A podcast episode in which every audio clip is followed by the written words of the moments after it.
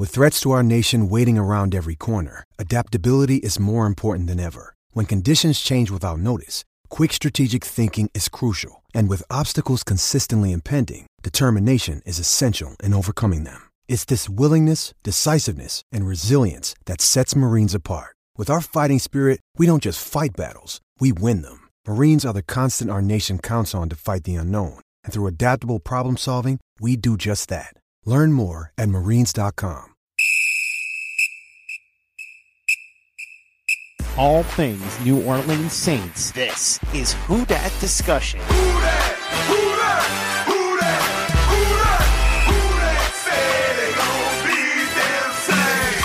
Powered by Overtime Media. What is up, Who Dat Nation? Welcome into another training camp edition here at the Who Dat Discussion. As always, I'm your host, Andrew Gullotta. You can follow me on Twitter at Andrew Gullotta, and then also you can follow the Who Dat Discussion on Twitter at the Who Dat Dis. This training camp episode is going to be a special one as I'm joined by Brendan Boylan, writer at Saints News Network, and also broadcaster for ESPN on the Big South Sports Conference. Brendan, how you doing? I'm great, man. Excited for training camp. It took a long time to get here. It felt like with everything else going on, but uh, we're right around, right around the corner. Yeah, it's honestly it's been definitely a whirlwind of an off season. So I'm happy that the uh, the season's getting underway, and I think we should just jump right into some news here.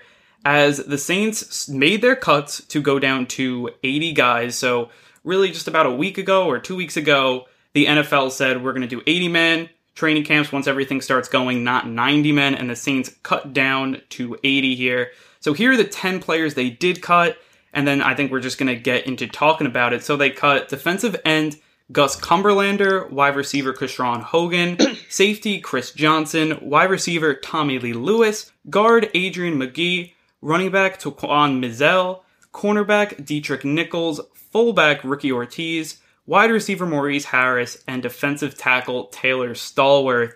So, Brendan, definitely want to get into this. Is there any players that you would have kept that were cut, or would you want to kind of cut that were kept? If that makes Man, sense. let's let's start here. Is you want to talk about one of the absolute worst seasons to be an undrafted free agent trying Yeah. to make a roster. Uh, you know, obviously with the decision to go from 90 to 80 uh, was a big part of the negotiations of doing away with the preseason.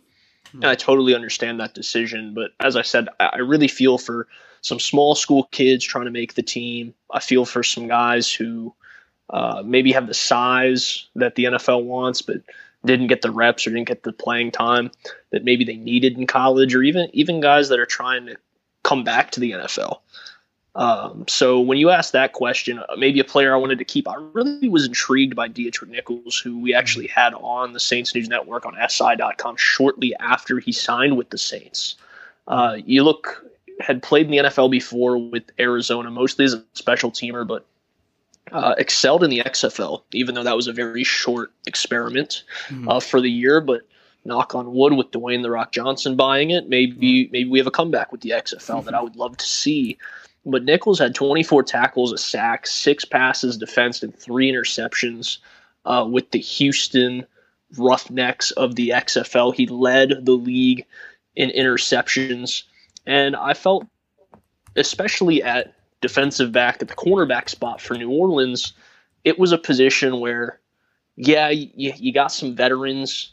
Uh, I know a lot of people aren't really thrilled with maybe PJ Williams playing the slot or Patrick Robinson playing the slot, but you know a position where you can you could use a little bit of depth and, and maybe have a guy who comes in, chip on his shoulder, wants to prove he still belongs in the league, and give him a shot. So I think out of all of that, that's the one that surprised me the most.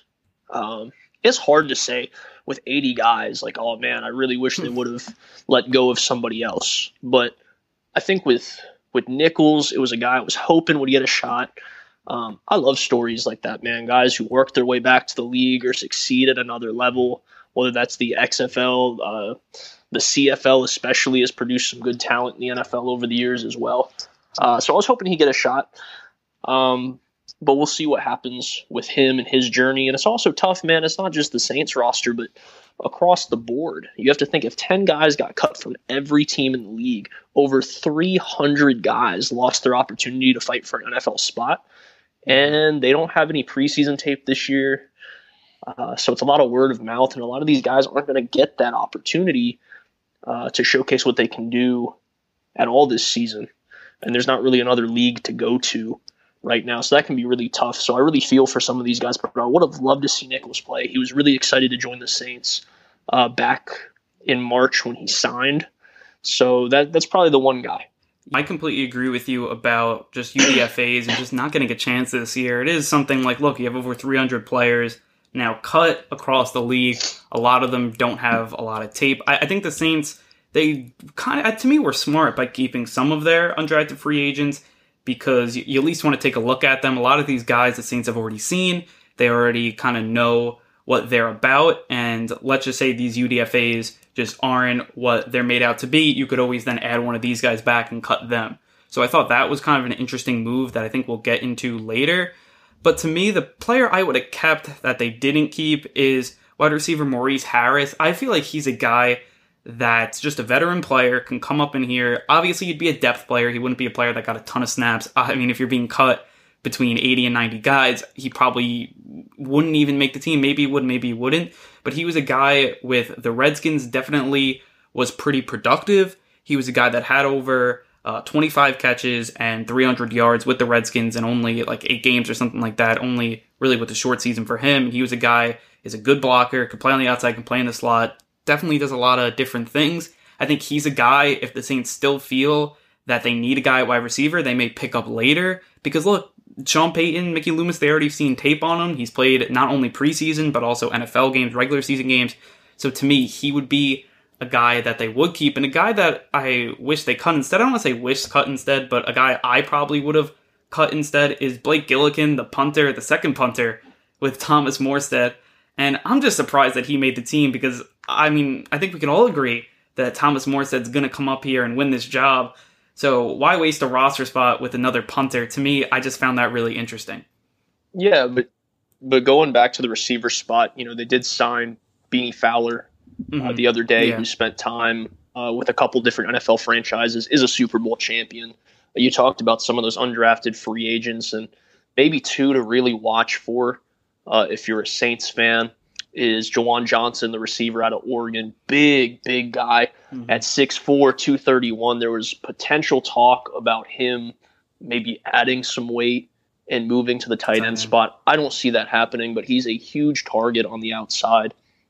And then uh, Marquez Callaway, uh, the mm-hmm. receiver out of Tennessee, uh, got a lot of guys locally here in New Orleans. Uh, loved the pickup, thought he could have easily been a later round pick uh, 6'2", 204, uh, scored 13 touchdowns over his last three years at Tennessee. Uh, but you got to remember, Tennessee really hasn't had a, a, quality quarterback over the last few years. So Callaway had to make do, but he's the guy that has great leaping ability. Um, but he has to be able to expand his route tree, but without having the pressure of having to come in and be an impact player, I could definitely see him being a guy for the Saints uh, down the road. One thing about Callaway, he's got speed. He can run the deep ball. And what do the Saints need right now? A guy to run the deep ball. So maybe he can come up in here, play a role for the team.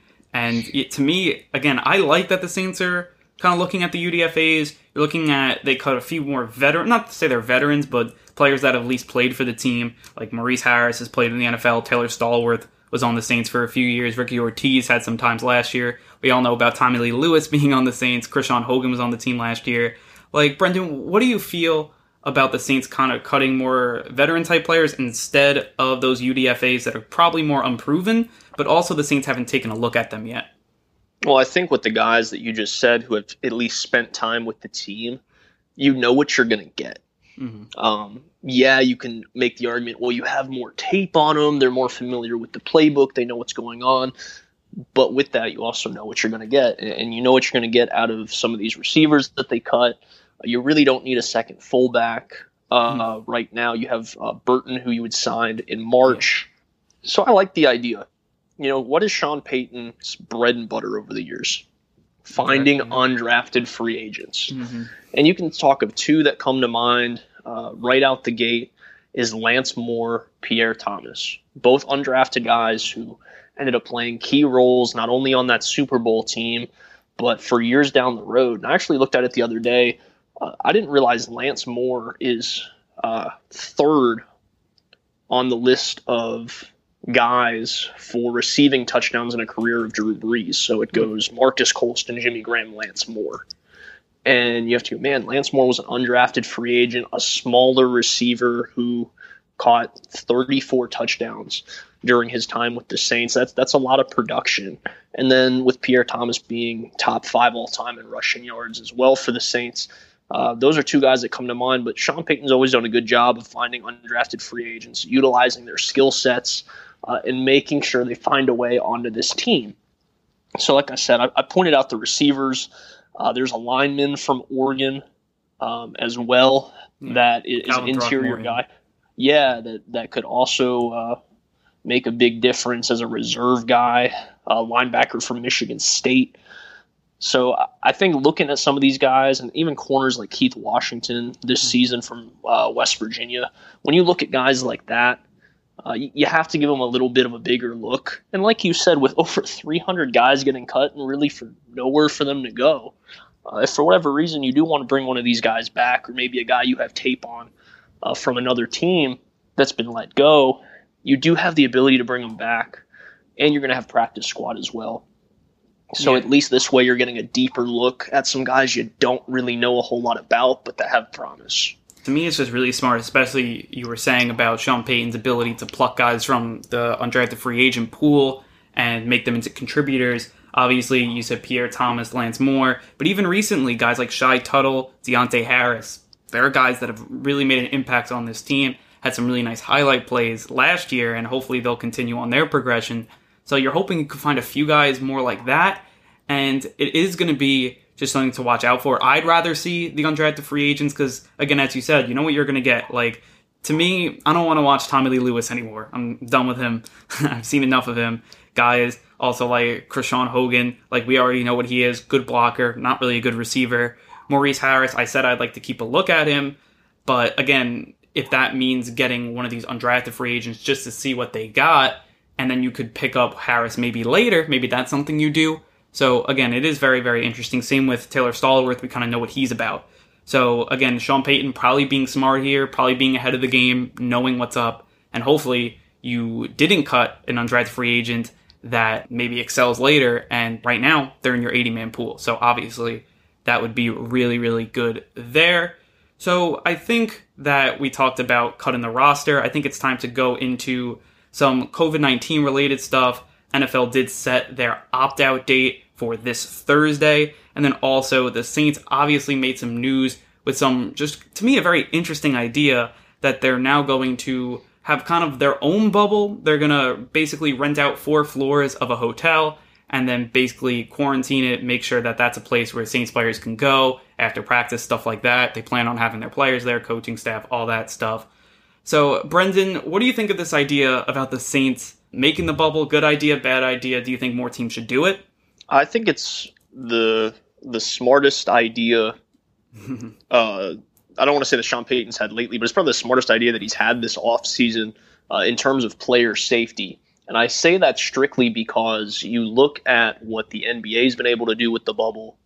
Um, no positive tests over the last, I think, two weeks, three weeks. Uh, if you want to go overseas as well, the Chinese Basketball Association has done the same thing with no positive tests, and they're in their playoffs. The NHL um, has no positive tests as well. But you look at a you look at like Major League Baseball, who is not in a bubble, and they're really struggling, right? Really struggling. You had the whole Marlins fiasco with Yep. what 17 guys between players and staff testing positive. You're having games canceled left and right. If I'm not mistaken, there was another series that was canceled yesterday. So you look at all that and go, okay, how can we make sure that our guys are not going out, staying safe? You know, there was a memo sent uh, from the NFLPA to its agents saying, uh, you know, here's a list of things that we see as uh, high risk conduct. And if your guys participate uh, in any of this and get put on IR for COVID, they could potentially face not being paid. You know, the NFL is trying to take as many precautions as possible, but for a team to go, okay, the NFL's got precautions, we have some agreements with the NFLPA and the NFL, but let's take it a step further to try to protect our players. I really like the idea. Uh, and I think that also just so, shows with the Saints. I think everybody uh, from fans to analysts to team, the team itself. You know, Terron Armstead said the other day, it is Super Bowl or bust. And then Drew Brees came out and said the same thing in his media call uh, on Saturday. It's true. And showing that the Saints are willing to quote unquote bubble shows that this whole team's locked in top to bottom. And, you know, this is a job, this is a mission this year uh, to go out and, and win a Super Bowl. So the more that you can kind of put all the noise we say it every year. The, the more you can kind of silence the noise, the better. But especially this year, because you don't just have the noise of, you know, the critics, the analysts. You don't have the noise of fans. You have the noise of all the crazy things that are happening in today's world. So the more that you're able to kind of silence that, come together as a team, the better off you're going to be. Uh, so while while the league is playing checkers, it looks like Sean Payton's playing chess that's really big. I love this idea. I hope more teams do it. And look, the only way that the NFL is going to succeed this year, and I think it's the same across all sports, you got to be able for every team to create a bubble so you can ensure that at least between that their team facility and hotel or wherever they're staying, it's good, everything's sterile, everything's cleansed properly, and that's what you really have to do here. And that's really hard to do it for 32 teams. I think we can all agree with that. But if you're able to have kind of like a sequestered team in the hotel, that really helps kind of create your own bubble. Now, again, you saw that Nick Bosa said yesterday, he said the team that's most prepared to kind of deal with the virus and everything about that, that can stay together, that can stay healthy, that kind of has the leash hitches there, they're going to go win the Super Bowl, which makes a ton of sense. Like if you can really just stay together and you can stay healthy and you really don't have any distractions with COVID 19, you're probably going to be good for the season, especially if you're like the Saints, have a ton of talent. So to me, that is just really big. And again, as you said, Sean Payton's playing chess here and he's doing everything he can. And to me, I think that the MLB, they're leaving up to teams. At least the NFL is leaving it up to the league. They have a lot more protocols in place. They're going to be able to find players that kind of do things that have risky behaviors, like go to bars, go to clubs, stuff like that. So that's obviously really big. So to me, I do like that. Also, the NFL set their deadline, as I said, for Thursday. But Brendan, what do you think about players opting out? And do you think that the NFL, because there's like a good amount of players that opted out, do you think the NFL is doing enough as a league, or do you think that they should create a bubble, stuff like that? It's going to be really tough to create a bubble for football. Yeah. Mm-hmm. You know, um, basketball is a little easier. Uh, I think they have six practice courts down in Miami, a couple different game courts. Uh, so that way you're able to play 12 noon to, you know, last tip off being at 9 or 10 at night. You're able to get all your games in. Uh, but for 32 teams, and, and, especially football, the contact sports, and making sure everything's cleansed, it's going to be tough, right? So I think they're doing all that they can when it comes to the opt out situation. Um, props to the NFL for allowing guys to be able to do that and give them some clarity. Before we got on the show, we talked about uh, the Canadian Football League really not giving any clarity to its players about mm-hmm. what's going on this year. Uh, so props to the NFL for making it clear that we are going to play. And if you do not feel comfortable, we are giving you the option to opt out of the season. And you know who you know who's winning winning out of all the players right now because of this and being able to opt out is but guys that are signed to teams that were bubble players on making mm-hmm. the final 53 because they're able to sit here and go you know what I don't know if I'm gonna make the 53 man roster, but I can opt out for the season, have all fall, all winter to work out privately, and still collect a paycheck. Those guys are winning. Uh, those guys are doing it right. Obviously, I know you know competition. Everybody wants to play, but if you have any concern at all, at least you're able to go back home, work out privately, get yourself in shape, collect some game checks, and be able to go next year. So I think the NFL is doing the very best they can in these situations with everything going on, and um, we'll, we'll have to see how it how it plays out. It, it's hard. It is hard. Uh, football at any level, professionally, college, semi-pro.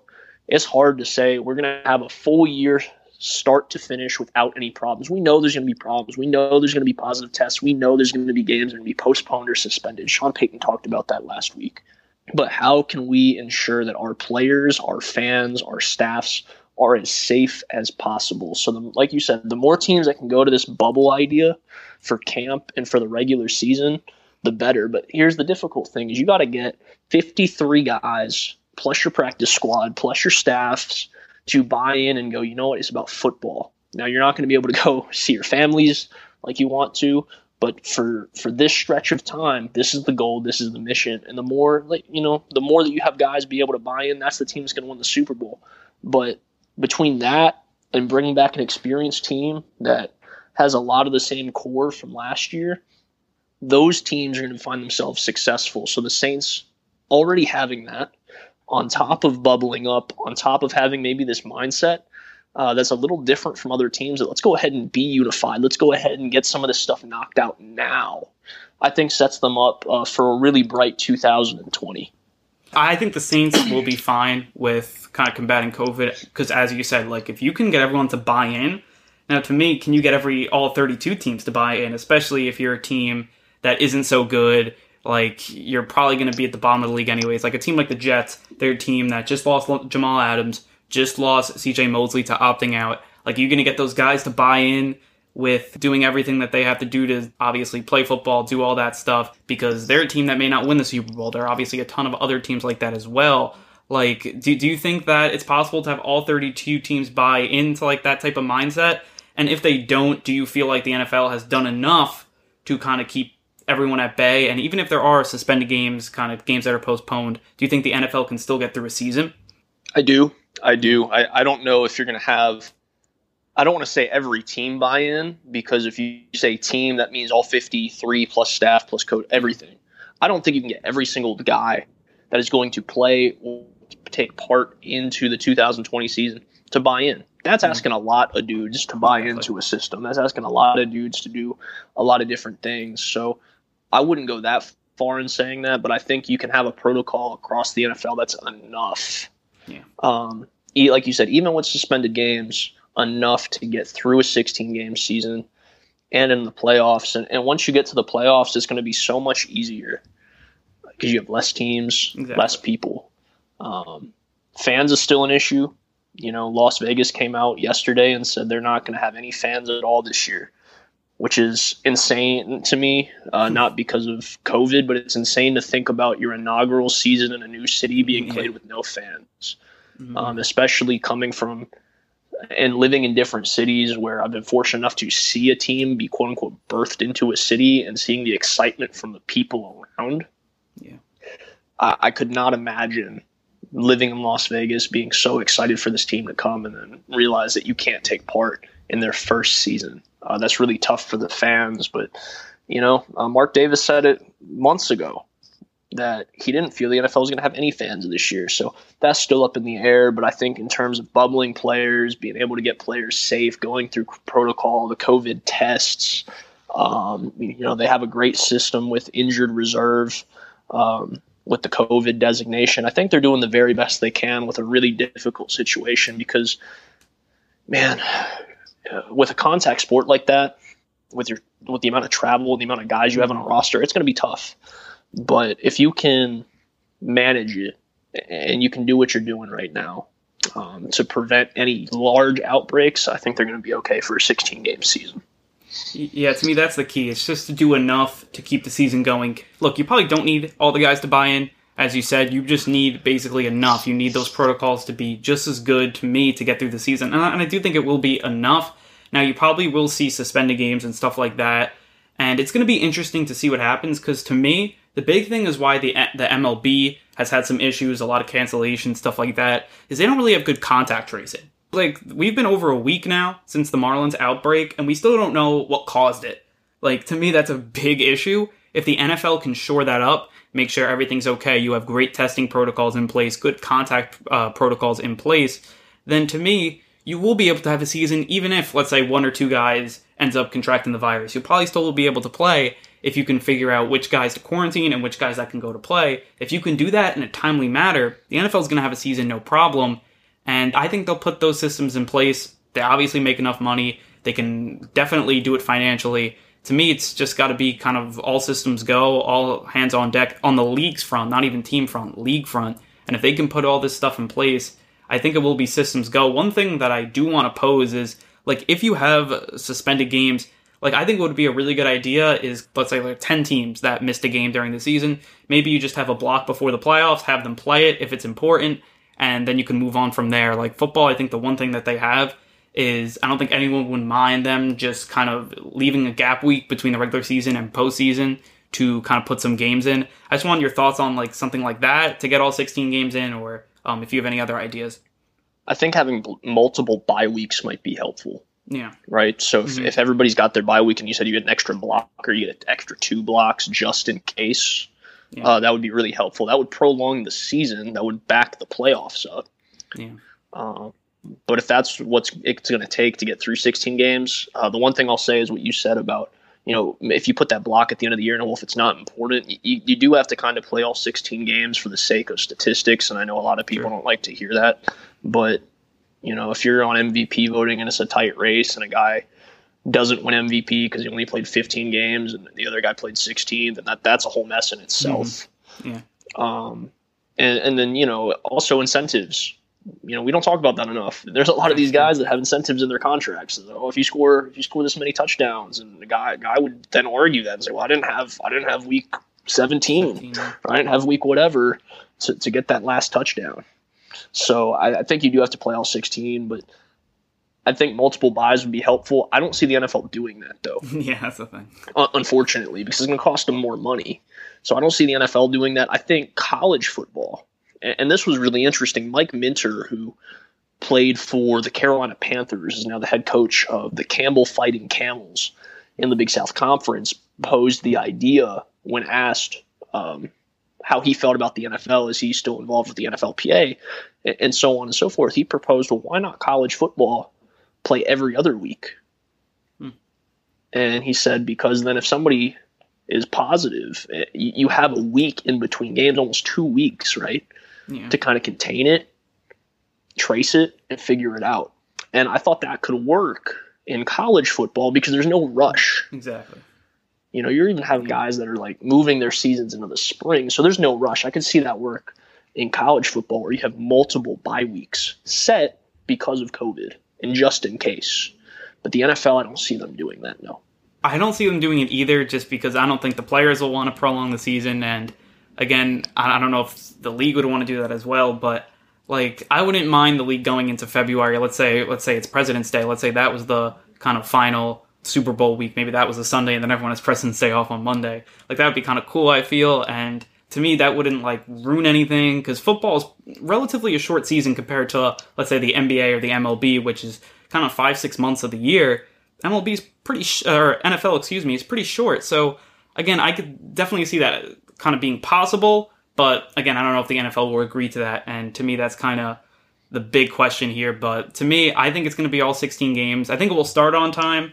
Ending on time, I think will be a little more of a um, problem or issue. I think they probably, if I had to put a bet on it, I'd probably say that they play all 16 games on time because the NFL is going to want to do it. And when the NFL wants to do something, they're going to get it done because they got the money, they got the entity, they got all that stuff. It's professional all that. So if I had a bet, I'd say they played 16 games full season and probably ended with the Super Bowl being played in that first weekend in February. So that's obviously great stuff there. And before we get into some Saints talk, kind of move it back to the Saints with some training camp talk, we are going to take a quick break. You are listening to the Who Dat Discussion Podcast. Welcome back into the Who Dat Discussion. I'm with Brendan Boylan, a writer at Saints News Network on SI.com and announcer on the Big South Sports Network on ESPN. And now we're going to get into some training camp talk here with the Saints. And Brendan, I want to ask you, we're going to do two things you're excited for to see from the Saints in training camp, and one thing you're worried about with the team going into training camp. So I think we should start off on a positive note. What's one thing that you're excited to see from the Saints team here in training camp? Uh, I'll start with this. When is the last time for the New Orleans Saints where we've been really excited about a QB battle. right? Drew yeah. Drew's been here for 15 years. we haven't had uh, time to really get excited about the backup quarterback or who might be the next heir apparent and, so on and so forth. If you guys really want to make an argument, you can say Garrett Grayson, but you guys saw how that played out. Um, but we really haven't had that kind of excitement. So having Jameis Winston, a former number one overall pick, a Heisman Trophy winner, uh, and Taysom Hill, who Sean Payton just keeps raving about, is the next guy. Being able to battle it out for the backup quarterback spot and, and uh, what they do in camp this year could definitely affect how the Saints view them both going into next season. Uh, and, and, with Taysom Hill being on a two-year contract and Jameis Winston being on a one-year contract, you could kind of get a feel for which direction you want to go. Is Taysom the guy? Is he not the guy? Is Jameis the guy? Is Jameis not the guy? So I'm really excited to see how that's going to pan out. Uh, I know a lot of a lot of writers and analysts are excited too because I think Jameis Winston gives you something a little different, gives you something. I don't want to say that's Drew Brees molded, but it's a little closer to an in pocket passer, a guy with a strong arm. Uh, to where Taysom Hill is something completely different. So you get to kind of see the the yin and the yang go at it a little bit uh, for the backup quarterback spot and see what direction the Saints really want to go. Uh, life post Drew Brees. So man, I'm really excited for that. Yeah, I completely agree, and that was actually one of my uh, things I'm excited for too. I just want to see like I hope the Saints do like a live stream once they kind of practice with pads. Like I, I want to see these guys go. I, I want to see T- Taysom Hill running over guys again. I want to see Jameis Winston throwing some bombs. And to me, that's something that I think the Saints are definitely going to do a ton here in training camp. They're definitely going to want to see, well, let's get some eyes on these guys. Let's see what they're going to be able to do. And I'm definitely excited to see what Sean Payton thinks of these guys. And hopefully, by the start of this season, maybe we can get a better idea of who's the heir apparent.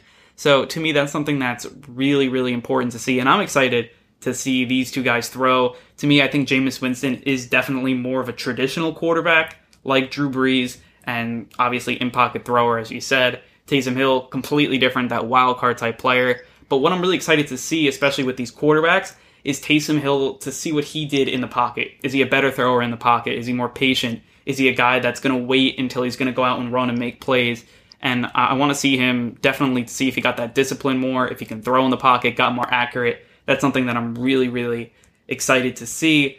And before we get into our second excited thing to see, what's one thing you're worried about with the team? I think we'll just go like one and one and one to kind of break it up here. So, what's one thing that you're worried about, Brendan, about the Saints team going into training camp, if any? Man, you look at the roster and there's not a whole lot to yeah. be concerned about, right? This is the most talented Saints roster that they've ever had. Uh, you, you can even say past the Sean Payton era. This is the most talented roster, top to bottom, the New Orleans yep. Saints have ever put together. So I don't think there's a whole lot to be worried about. But uh, something we talked at the very beginning uh, with players that maybe you wanted to keep, I'm a little concerned about depth cornerback because it takes one injury, right? Yeah. And somebody else has got to step up. And that's not saying that Patrick Robinson isn't capable of stepping up and playing in uh, in the slot. We've seen PJ Williams step up and, and actually play pretty well, um, whether that be at safety or whether that be at corner at times. So I think the the depth there, obviously um, having Marcus Williams and, and, Malcolm Jenkins and C.J. Gardner Johnson who all play safety, you have a little bit of flexibility with Jenkins and Gardner Johnson specifically, guys that can both play corner. Let's not forget Malcolm Jenkins entered the league as a corner and then made that transition to safety. So mm-hmm. still very good in pass coverage if you need a guy to to cover up a tight end or maybe a back out of the backfield. So you do have that flexibility with playing those guys at corner. Uh, but that's not something you want to see. I don't want to say regularly, but you don't want to slot one of those guys as your starting slot corner. Um, so I, I, think the big thing for me is just depth at corner, uh, but that's something that can be addressed. Um, like you said, you can bring guys back, and there's still some guys available that wouldn't be too bad. You know, Logan Ryan is still sitting out there, and I know he might carry a, a, larger cap hit than some of these other free agents, but Logan Ryan was a big part of those Super Bowl winning teams up in New England. So if you wanted to bring in a guy for veteran experience that maybe bring on a one year deal and come help us win a Super Bowl and hit uh, free agency the next season, I could definitely see that. I think that this cornerback group it should be really good on paper. Look, we've seen that these players definitely have had some success. Just as a Saints fan during this Drew Brees, Sean Payton era, the one thing that's been always bad is that secondary, and you're kind of just expecting it to burn you again in a way. So to me, I think that could definitely happen. Not 100% sure. Like, I'm really hoping that this cornerback group is good, and I should be good. Like, I'm very excited about it. I'm confident going about it into 2020, but to me, that could be something that I'd be a little worried about. The one thing that I'm most worried about is the kind of defensive line edge rushing depth that the Saints have. Because you have a few guys, when you look at your pass rushers, obviously you have Cam Jordan, he's great. We all know that, and he's just getting better and better each year. But beyond that, I'm just a little worried health wise. Like Marcus Davenport, like we were talking about it before we started recording, he's a guy that's really, really great when healthy. And I think when healthy is a huge word. And you're hoping that he can have a full season and you're hoping he can do all of the right things here. But again, I wouldn't be surprised if he gets hurt again or you see Sheldon Rankins, another guy that's really also good as a rusher. But again, you haven't seen it fully as well to me, that's something that could be interesting. That's why you have Jadeveon Clowney. That's why we've all been talking about him. That's why we have Everson Griffen that's still out there. That's why everyone's talking about him. So to me, to rely on a few guys that are kind of injury prone, prone may be just a little naive. But again, you also have some guys behind him like Trey Hendrickson and also uh, Mario Edwards and guys like that as well. But if I was going to say one thing, I'm kind of worried, not about the quality of play you're going to get at edge rusher, it's kind of the depth there. Well, let's not forget too. You know, Noah Spence was a guy that the Saints had brought in at the end of last season, and they were excited about what he could potentially do for them off the edge. And he he was injured prior to uh, even training camp beginning. He, uh, I believe, he tore his ACL uh, in an at-home workout. So that's just another guy off the edge that you lose. And um, you know, same with the corners. I'm not concerned about the play. I'm concerned about the depth. You know, uh, Janoris Jenkins provides maybe the best number two corner we've seen in New Orleans for quite some time, uh, at least on paper. And so being able to have one of the better one-two punches at corner is great. But like I said, it just takes one injury and, and next man up mentality. But you look at the guys that are up next, and, and PJ's had his problems. He's also had his health problems. Uh, and P. Rob has had his health problems uh, at least since he re-signed with the Saints as well. Hasn't had a full season yet. Mm-hmm. Um, but remember, both of them both of them shined at the end of the year against Tennessee um, in different spots. So uh, it's, it's not a lack of confidence in their their abilities. It's a lack of confidence in what's behind some of those guys, and that's why I would have liked, as I said at the beginning, to maybe take a closer look at a guy like Deatrick Nichols. Mm-hmm. Yeah, and, and, the one thing I want to say before we want to move on to our last thing that uh, we're excited for, like to us talking about we're only worried about depth, that just shows you how deep this Saints roster is, and like on two positions only. Like this Saints roster is really complete to me, as you said, it's the most complete roster in the Drew Brees Sean Payton era, and it's definitely up there for me. Now, hopefully, that translates into a really big season here in 2020. But like to me, that's why I'm so excited about the Saints team is that there are not a lot of holes on this team. But the last thing that I'm excited to see from the Saints here is the linebacking depth. And the Saints just signed Nigel Bradham, which to me I thought was a really nice move. And they just have so much depth there. I want to see who ends up winning that battle and ends up being the starter week one. And you look at what the Saints have been able to do. They were a team like pre Demario Davis, pre 2017 here, and they were just really bad. Their linebackers were usually slow and guys that didn't tackle well. And now a complete 180 turn that this group has done. You obviously have Demario Davis, who's an all pro player, really, really strong there. And then also you're going to have your two right now is Alex Anzalone, who has some injury concerns. So that's why you have some great depth, but he's a guy, if healthy, he's all over the place. And then also last year you had Kiko Alonso, who's on the pup list right now, but you're hoping he could come back healthy. And then you add in Zack Baun, who you just drafted, who's a guy that I think could rush the passer as well as play off ball, which is amazing. And then you finish it out with a veteran like Nigel Bradham, who can do a ton of different things, is good in coverage. Like to me, this is a complete group, and I just want to see, and I'm really excited to see who the Saints pick to start out of that group. Yeah, man, those linebackers. Uh, there was a lot of worries early yeah. on about depth, health. And I'm not saying Bradham fixes everything, right? Because mm. it doesn't. Yeah. But uh, to know you're going to have Anzalone back. Hopefully, knock on wood, you get all 16 games out of him. Because when he is in the game, he's a difference maker. Uh, he's one of the, the better young linebackers in the game when healthy.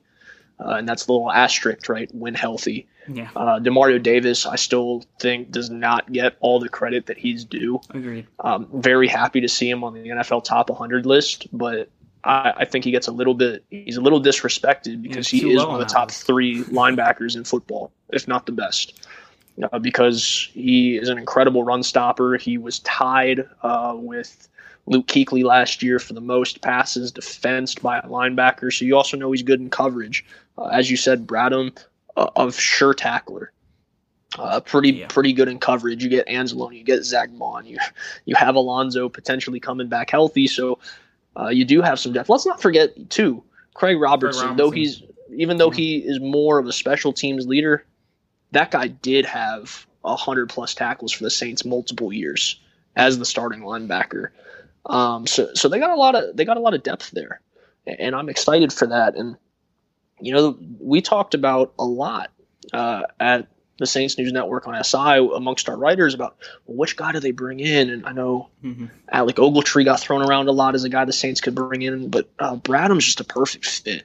And if the Saints still feel like they need to get another guy, there's enough guys in free agency that have NFL experience, or even guys that have experience with the Saints that could also be uh, very vital to special teams. Um, didn't have a great stint with the Saints as a starting linebacker, but Stephone Anthony is a guy that you could go get if you need some depth, a guy who's a little bit more familiar with the playbook, but that can also contribute on special teams. So uh, the Saints are really locked and loaded there. Uh, for me, last thing I'm just excited about for this team is it's going to sound weird, and I think you, you can quote me on this. I think it's going to be the most underrated signing of free agency is Ty Montgomery. Okay. I'm not saying across the league, but maybe the most Yeah, on the underrated Saints, Saints Mhm. um, free agent signing. Because when is the last time the Saints have had multiple guys out of the backfield that are dynamic, can catch the ball, uh, can run the ball? You, you saw when Alvin Kamara went down, you didn't have a guy to Mhm. fill that role. And that really hurt. And I'm not saying we're we're going to say, oh, Kamara's going to get hurt or oh, Kamara can't stay healthy, but just to have another guy in the backfield that can fit in the slot, can be in the backfield, can run different sets. Um, you know, the Saints, they don't do it as much as they used to, but to run a 22 formation or 22 set out of the shotgun, have Kamara and Ty Montgomery, you don't know who's getting the football. Uh, I think Montgomery's going to make a big difference. We've talked about receiving depth just a little bit, and there's a little concern there.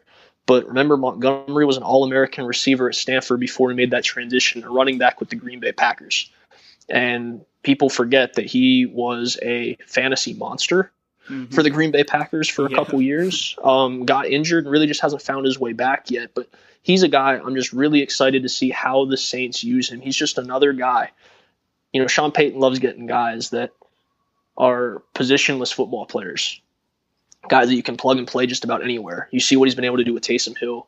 Uh, you see over the years with Reggie Bush and Pierre Thomas and Alvin Kamara, uh, you have backs that you can also line up as receivers that that have such sure hands they could play receiver if they were just a little bit bigger, right? Yeah. Uh, Ty Montgomery gives you all that. A guy who can play anywhere on the offense, and trust me, Sean Payton's going to draw some stuff up for this kid. Uh, really excited for him to be in the black and gold and to see what he can do. Yeah, I'm really excited for him, especially at the backfield. And also, you talked about how Tom Montgomery was a great fantasy running back. I actually had him on my fantasy team uh, the year that he went off, and he was a guy that just got a ton of touches because he could do so many different things. And that's something that I think the Saints will obviously take advantage of. I think for him, where the Saints could use him most is in the slot, like especially when you want to have Sanders on the outside and you have obviously Thomas on the outside. You can also then have kind of Montgomery in the slot. He's really good in those short type of routes. His routes are clean, crisp, which is really great to see. He's also got sure hands, something that Tre'Quan Smith doesn't really have. So over the middle of the field, if you know he's going to take a hit, he could definitely do it. And then also, look, he could take some attempts in the running game as well, and he can be a guy that takes some load off of Alvin Kamara, takes some load off of Latavius Murray as well. And to me, I do think that him in the backfield, like again, as you said, you can line him up with Alvin Kamara. You can even add Murray, and then you have kind of Ty Montgomery running like a little uh, jet streak as well, just across the formation. Like to me, you don't know who's getting the ball. Like to me, adding him to this offense is just huge. And again, I like that bold prediction for him to be a, one of the underrating signings because I think that he could be a guy that really excels in a Sean Payton offense. But I think with all that said, it is time to wrap up this training camp edition here at the Who discussion. Thank you, Brendan, for coming on. I had a ton of fun talking about all our different topics. And then definitely tell everybody your social media accounts. Check out his work. Really great stuff. Um, if you don't know, I've been interning at Saints News Network, and Brendan has just been amazing. So definitely check out all his work there. Yeah, you guys can follow me uh, right there with the Saints News Network. First and foremost, uh, si.com forward slash NFL forward slash Saints. We have a, a great crew of writers. We're really excited to get into training camp and into the season. So first and foremost, follow us there. Not just me, but John Hendrix, Bob Rose, Kyle T. Mosley, uh, Carla Antoine, just a great group of people. I've been really fortunate to uh, learn and grow with uh, with the network. Uh, you can follow me on Twitter and Instagram at BT Boylan. That's at BT B O Y L A N.